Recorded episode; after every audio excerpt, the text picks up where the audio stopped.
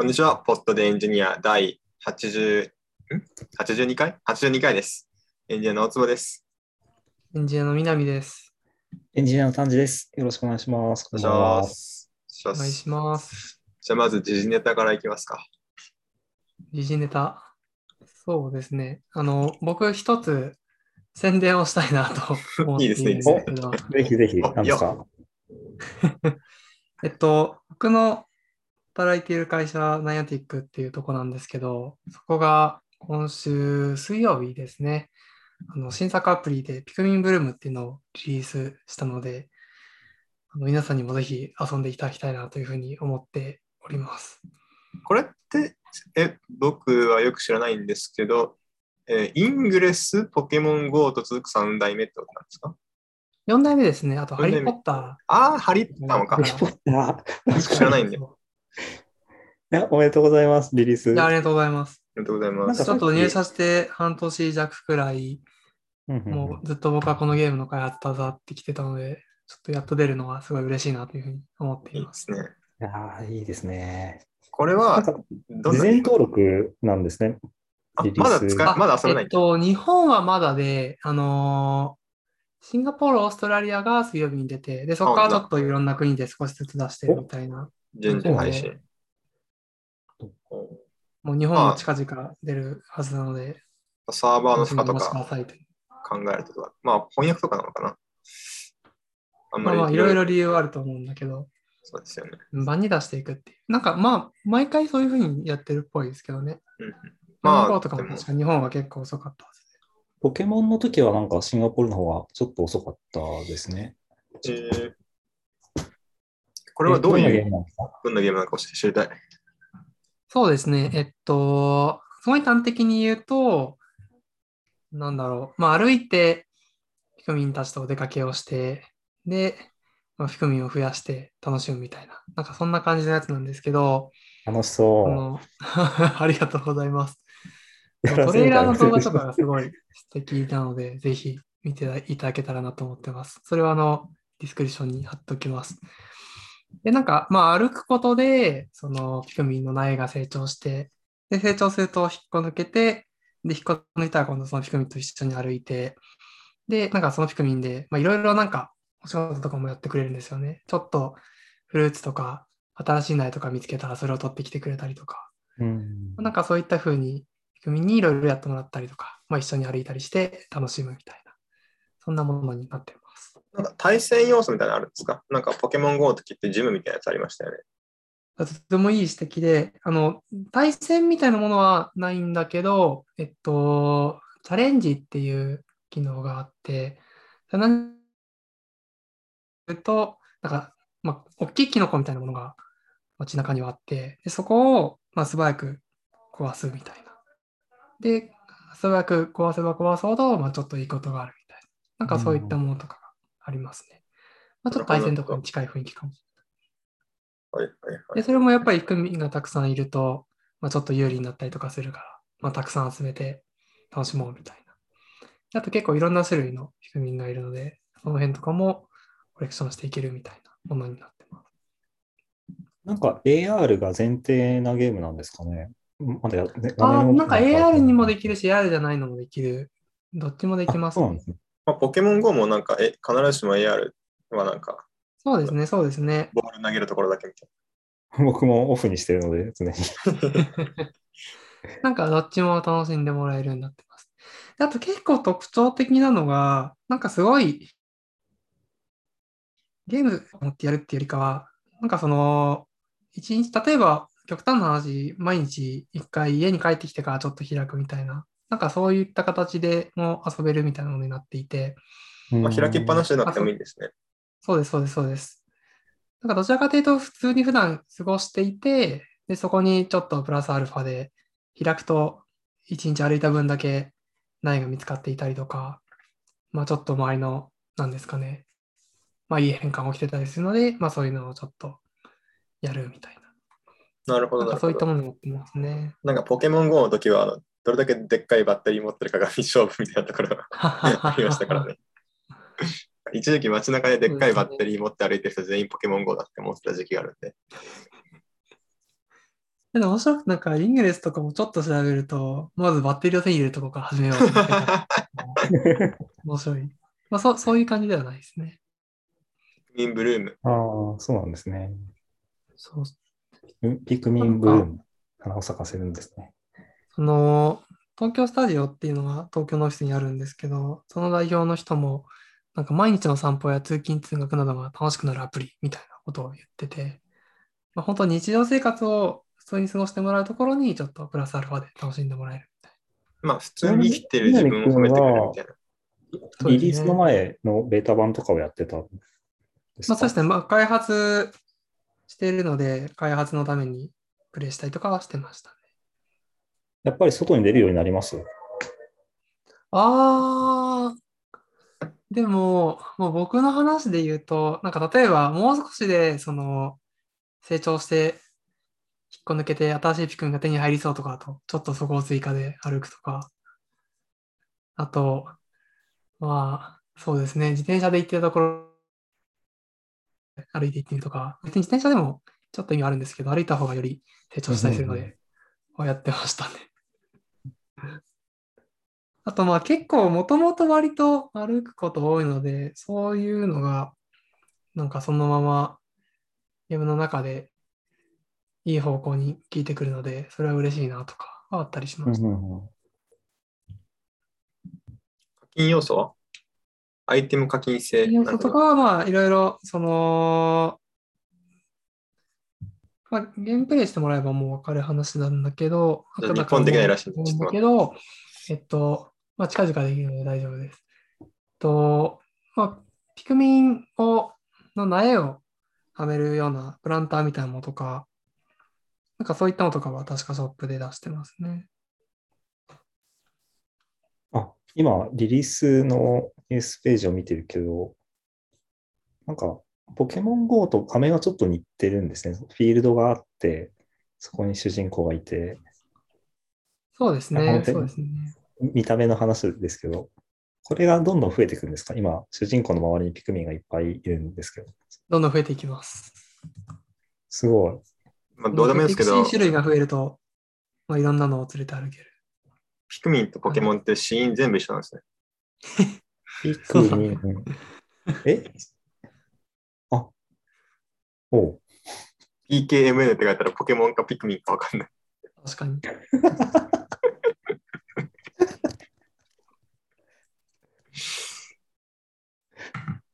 そういうことか。だからピクミンなんですね。完全に。関係ないと思う。これまだ App Store に行ったら、なあれ？これ Android? ああえ？iPhone もあるんですよね？iPhone もあります。iPhone も Android もあるけど、まあ、まだ日本には来てないので、はいはいはい。もうしばしお待ちよっていう感じです。もうしばしお待ちします。ありがとうございます。インストールしとけばそれでいいってことなんで。そうですね。なんかポケモンはなんかもう頑張る人が多すぎて、なんか、いや、ついてけねえわってなっちゃっそうですね。チで言うと、そうじゃない人にちょっと分かりつつある感じがしますね。そうなんですよね。なんか僕、ポケモン GO に関しては、ポケモン GO がリリースされた日、午前中に授業があったんですけど、なんて名前の授業だったかななんか、メディア創生論みたいな、そんな感じの授業だった気がするんですけど、えまあ、何かというと、そこの、まあ、要するに情報っぽい授業で、かつ、これからのインターネットはどうなっていくかみたいな授業だったんですよね。で、先生が、あの、新しいゲームを試すというのがすごく大事なことなので、皆さん、ポケモン GO で遊んできてくださいって言われて、授業がキャンセルになって、でポケモン GO をやった記憶がありますね。ー、面白い、面白い先生ですね。ちょっと社会、なんか、ブームになったよね。そうですよね。何があんなにやらだったのか、まあ、僕はピクミンもそうなるかもしれないですね。今からやっとけあばあ、、なりたいですね。確かに。で僕らが頑張ってサーバーに負荷かけて、南さんがヒーヒー言うと。そうですね。ちょっと、僕が面倒を見ることになるので。いやでもこういうやつ、なんか僕の周りに見てるのって、そのめちゃめちゃ小さいスタートアップから、ヘロクから頑張って、まあ、ボンテットにもそうですけど、ヘロクから頑張って少しずつスケールアップしていくみたいなやつですけど、こういうもともとブランド力のある会社がゲームをドーンって出したら、いきなりドカーンってトラフィック来るわけじゃないですか。そういう開発ってやったことないから、なんか面白そうだなって思いました。いや、そうですね。や、そ本当にれに関しては。が高いですからね。そうですね。まあ、開発の詳細については、何も言えないと思うんですけど。そうですよね。興味がある人は話を聞いてください。はい、じゃあ、仕組みが日本ではリリースされたら遊んでいきましょう。あとは気になるのは MacBook Pro 14インチ。これは谷さんが買ったって話ですかこれ。あの、先週、ゆ大坪君がおっしゃってたものを多分そのまま買いました。おーさ30万、30万ぐらいです。そのくらい、いつ届くんですかね、い今注文したらどれぐらいで来るんですか？えっ、と、僕が注文したのが5日ぐらい前だと思うんですけど、それでもう11月の末ぐらいだったんですよね。ああ、もう結構先なんだ。発表直後に、えっと購入した人が昨日とかなんか、そのくらいに届いてますよね。2日前とか。そんなう、そんなスケジュールですね。順次届いているんですね。なるほど。素晴らしい。じゃあもうこれはまだ来てないから何も言えないっていう。はい、あの、買ったよっていうことを買ったよっていう。ご報告でした。買いましたね。アハモンにした人がいいそうですね。僕です。え、皆さん携帯何使ってます？回線。配線、僕はアハモですよ。アハマですかうん。僕、エキサイトモバイルエクセットモバイル？そんなのがあるあり。ますね。そ何ですか、それ？え、丹治さんはシム物理ですか？の回線で、えっと、僕は物理です。はい。eSIM じゃないです。あの eSIM じゃない。?eSIM にしてみたんですよ。おーいや、めっちゃいい世界だって思ったんですよね。eSIM ですからね。いい SIM ですよ。いい SIM ですからね。そうなんですよ。なんか、まあ、ちょっとブログ、まあ、別の話でブログ始めたので、そっちのブログにも書いてみたんですけど、えっと、理論上、まあ、僕は失敗したんですけど、理論上は始めてから1時間で契約ができるって思ったんですよね。うん。携帯を変えるのってめっちゃだるいじゃないですか。なんか昔だと窓口に行って、待って、いろいろ書いて、よくわかんないオプション、あ、いらないですって言い続けてみたいな、あるじゃないですか。でそれが最近な買うだけでも郵送があって、そうそうそうそうってとか、そんな感じだし。そうで、その郵送を待つみたいなことすら僕はめんどくさくて好きじゃなかったんですよ。っていう理由でずっと、ずっと使ってた回線を使ってたんですけど、さすがにもうやってらんないなと思って遅すぎて。で、だからアハモで eSIM だったらいけるって聞いたのでやってみたら、土曜日の深夜に契約始めて、日曜日の朝につながったんですよね。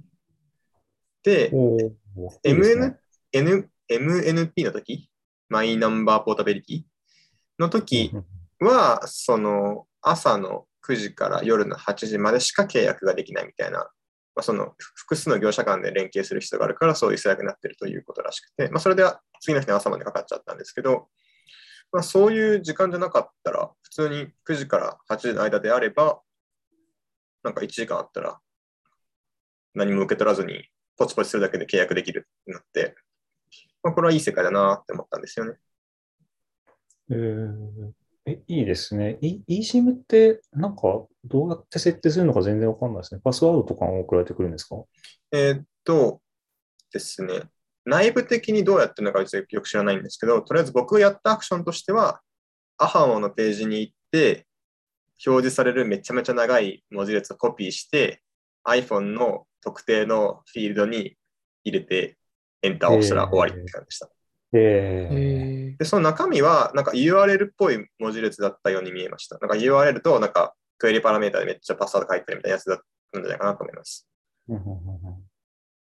で、なんかその文字列、なんかその eSIM の設定画面に行ったら3つ入れるフィールドがあるんですよ。なんですけど、そのうち1個しか使わなくので、マジで文字列1個コピーして貼るだけでしたね。あただ逆にですね、えっと、この携帯で登録したいんだよっていうときに、じゃあお前の eSIM の ID を教えてって言われるんですよね。なんで、まあ往復でした。自分の eSIM の ID みたいなやつをアハモに送って、なんかフォームに入れるんですけど、で、それをしておいたら、なんかじゃあこれ入れなさいっていう文字列が渡されるので、それを入れるだけと。ああ、なるほど。で、一応簡易はい。あさっきの大津君が言った長い文字列を手に入れれば誰でもできるとかそういうことではなくて、ちゃんとその端末だってことが分かってるんですね。一応そういうことみたいですね。で、まあ一応、しかもそこで、あの、QR コードでやるパターンもあるんですよね。QR コードそのが画面に表示されて、それを取ったらそれでもいいよってやつパターンもあって、ただそれでやるとデバイスが少なくとも2個いるんですよね。さただデバイス1個しかないとき、iPhone だけで契約しようと思ったら、その自分の画面に映ってるあの QR コードを自分で映すっていうのは無理なんで、この文字列を入れるってパターンで、その、回避するんですけど。まあ何にしてもうん結構簡単でした。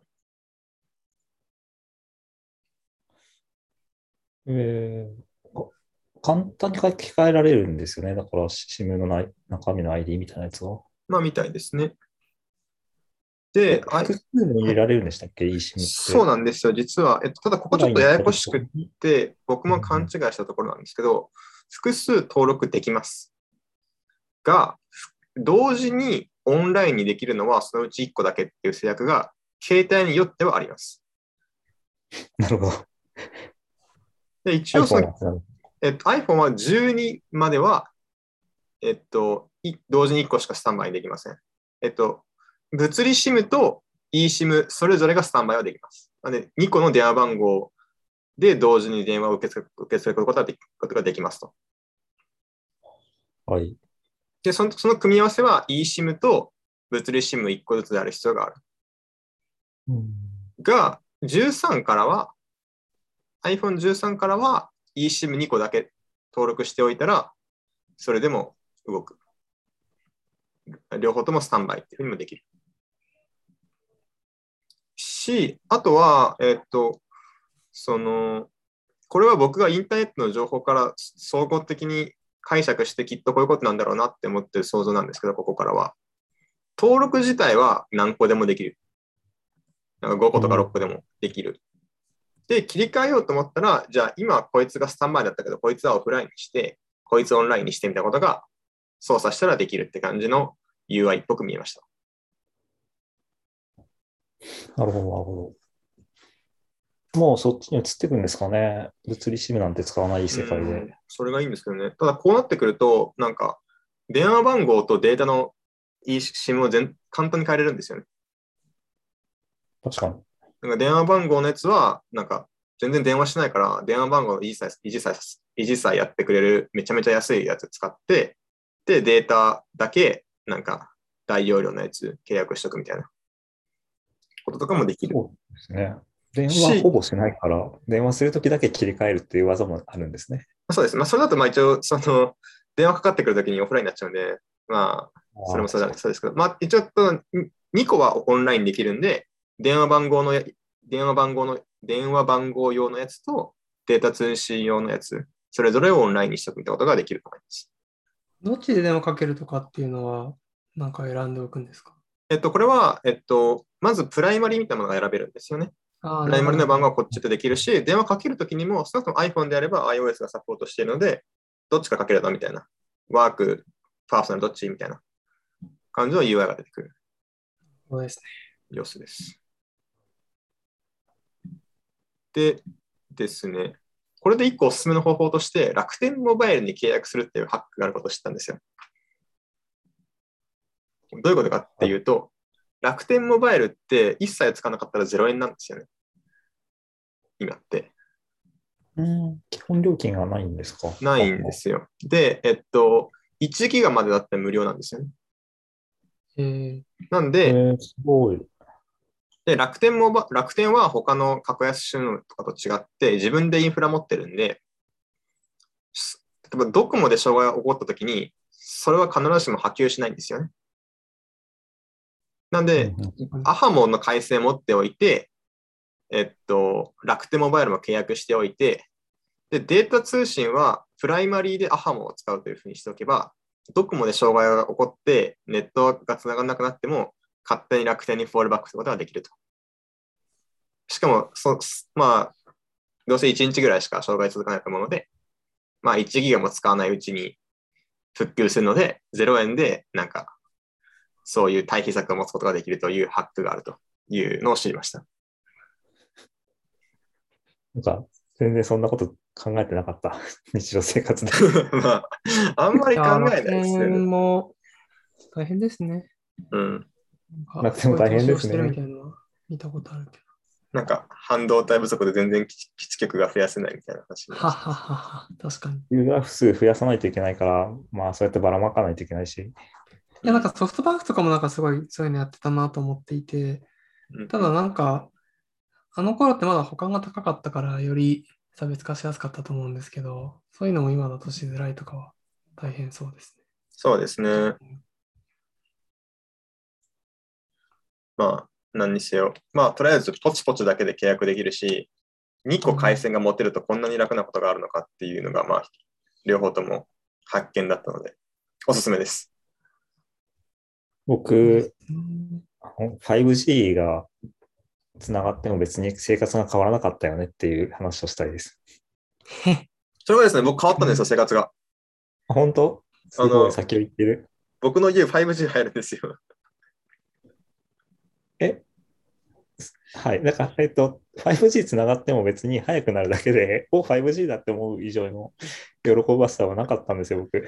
あ、それはそうで、あの僕も 5G というマジ列を見て楽しいって思いましたけど、それで終わりだそうだよね終わりなんで。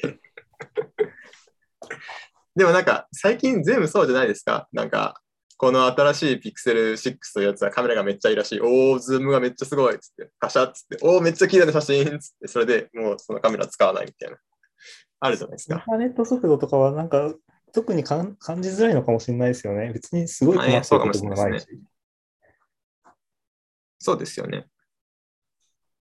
なんかめ、めちゃめちゃオリンピックみたいな大会場でもう全然使えるよみたいなことは言ってたけど、そもそもそういうところに行ってないからっていうのがありますね。ね 5G で生活は変わりませんでした。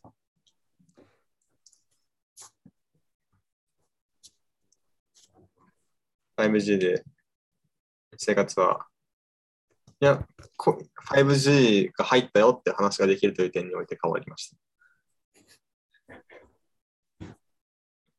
そんなことない。そんなことない。いや、でも、あの、5G の方がピクミンが集まりやすいらしいですよ。ね、みなみさん。そんなことない。そんなことはないです。コメントがなかった。なんかなんかもしかしたら技術的なこれを信じられたら困るなと思って 確かに。見せようとしましいやでも 5G、なんかでも僕の 5G すごくなんか変なやつで、なんかスピードテストをしようと思った瞬間に消えるんですよね。え 4G に戻るってこと？も戻るんですよね。いいじゃない 5G と主張してるんですけど、使おうと思った瞬間戻っちゃって、何って思ってる。でもどこた。まで行っても絶対、まうんトラフィックパターンからこいつは怪しいみたいなのもあるんですか？何なんですかねまあ、まあでもどう頑張っても僕の今優先で、優先欄につながってるこの iMac より快適なことないだろうって思っちゃうんで、まあそうですね。まあ、頑張ってくれ。まあでも、外にいて、あの、ピクミンの事前予約が、あの、インストールできるようになったときにすぐできるというのがあるかもしれないですね。でもそれダウンロード速度が速いとかは。でも 4G では別にいけますよね。どっちかっていうと月の容量制限が何ギガかって話じゃないですか。確かに。月の容量制限が1テラになったら僕別に 4G でもいいんですけど。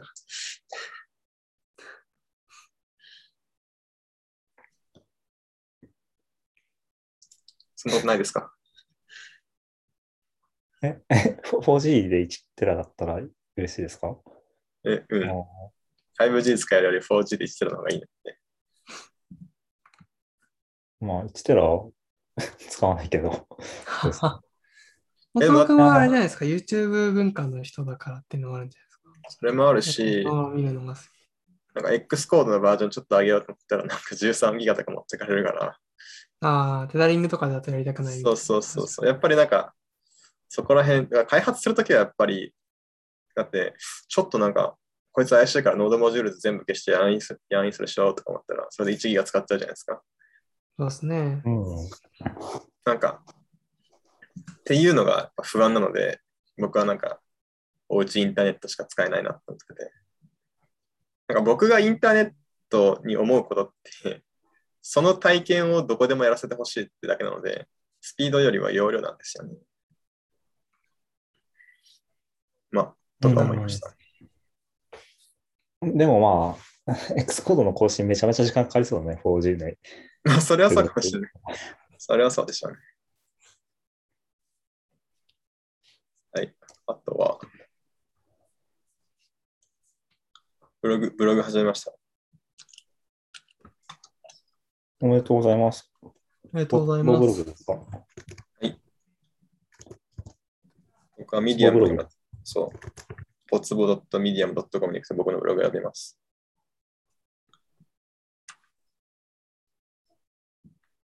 えなんか最近インターネットつまんないじゃないですか。すごい、なんかなんか面白い発言ですね。ど、どこの側面を言ってるのかちょっとわかんなくて、なんか調べて、調べてみましたが、調べてみました。いかがでしたか？みたいなブログしか出てこないじゃないですか。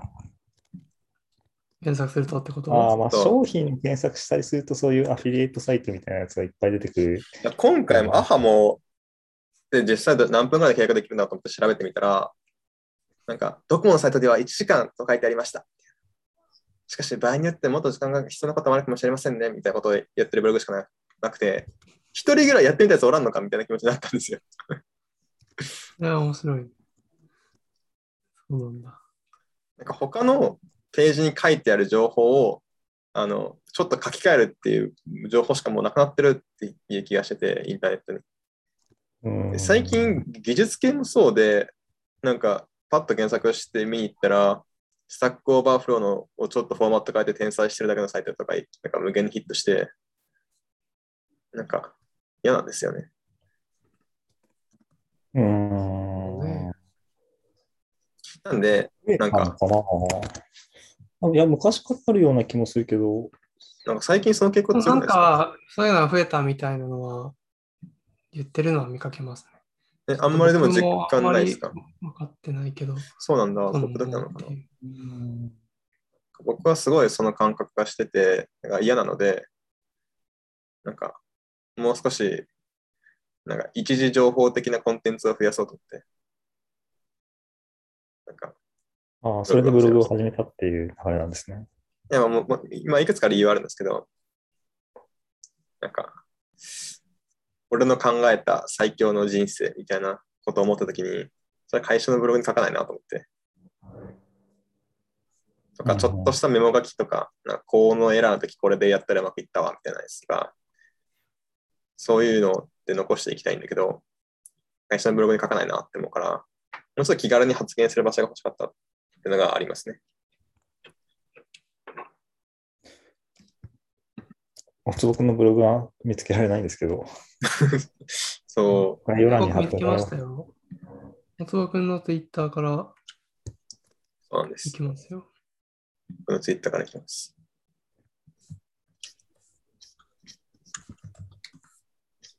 母も eSIM、MNP は1時間でできると思われるっていうのは。思われます。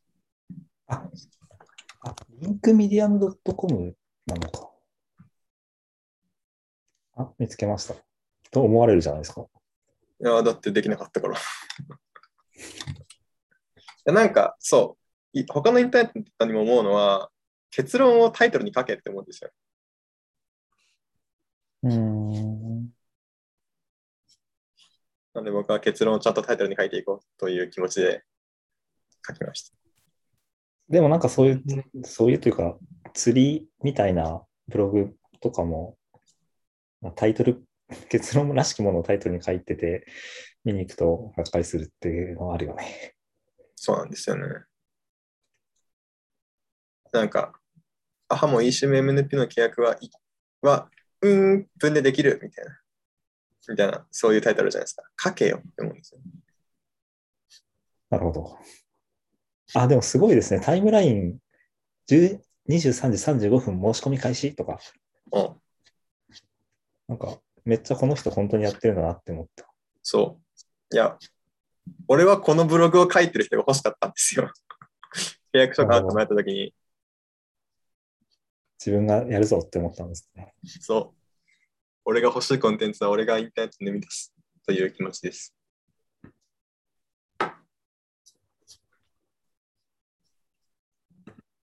ちなみに、まあ、このタイムラインとか書いたのはやっぱポストモーテムを書き続けた、その経験が生きま生きました。いい話ですね。いい話です。ポストモーテムを書く経験は日常生活にも価値があります。素晴らしい。迷ったんですね、ブログどこにするか。はてなブログもあったし、ミディアムもあったし、ノートもあったし。すごい悩ん南さん、はてなブログですか？え、ああ、僕ははてなブログ1個持ってますね。転職したタイミングでブログ書いてるけど。僕は、なんか、いや、自分たちで作る人とかもいるけど、なんか、そういうのめんどくさいなと思って、そうですよね。それをやらないですね。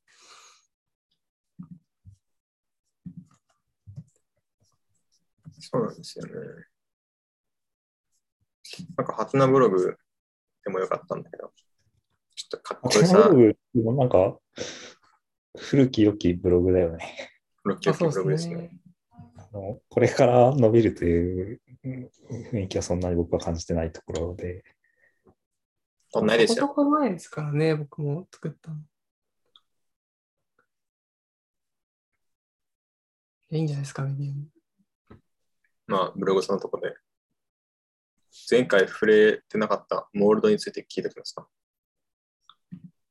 モールド？あー、いや、そんな、今日はいいんじゃないですかね。今日いいんじゃないですか。なんかあんまり時間も残ってないし。わかりました。今回のタイトル何にします？今回のタイトル？はい。eSIM は eSIM だよか。歩くだけで 5G はああ、いいですね。いいっすね。今日時間ちょっと余ってるから、それさ。タイトル考えます？どんな、どうやってタイトル決めてるんだってことが気になってる、あの、皆さんのために タイトル会議を。まあ、でも、ピクミン、え、でも、僕あの PKMN 使いたいですからね。あ、PKMN いいですね。ポケモンとピクミン。そう。ナイアンティックは PKMN しか出せないみたいなよくわかんないことにしてもいいし、これはだって嘘ですからね。本当のことがあんま書いてないからタイトル。まあ、ごったに系で行くんだったら、ピクミン GO で歩くとアハモで 5G。いやピクミン GO はこういう感じで決めてます。ピクミン GO 行きたい。ピクミン GO ダメですか？ピクミン GO はダメです。ピクミン GO ダメか。はあの否定されてるので、怒られる。1時間でできると思われる。確かに。あと僕のタイブログのタイトルに入ってる言葉です。ピクミン、アハモでピクミンで MacBook。ピクミンブルームは絶妙に混ぜちゃダメっぽいオーラを感じるからどうしようかな。ピクミンプロ14インチとかも書きたいんだけど、いや、ピクミンはいいんじゃないですか。ピクミンはいい。ピクミン GO はダメ。ピクミン GO は、いや、ピクミン GO じゃないですっていうのを、あの、うちのスタジオのリーダーが言ってるので、ピクミンを 5G でやったらいいし、人生変わったでもいいですよ。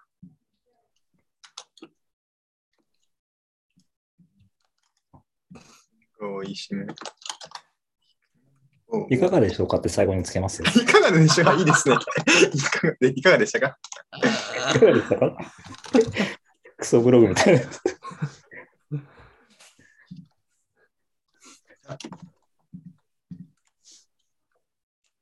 ピクミン GO をファピクミンを 5G でやるには eSIM が便利かもしれない？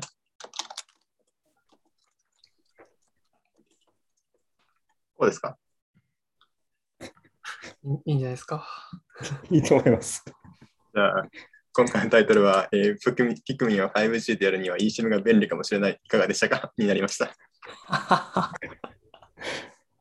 りがとうございます。はい。じゃあ、第82回。いや、初めてこの終わりのコールの前にタイトルがコールされるっていういい回ですね。そんな記念すべき第82回でした。ありがとうございました。ありがとうございますま。した。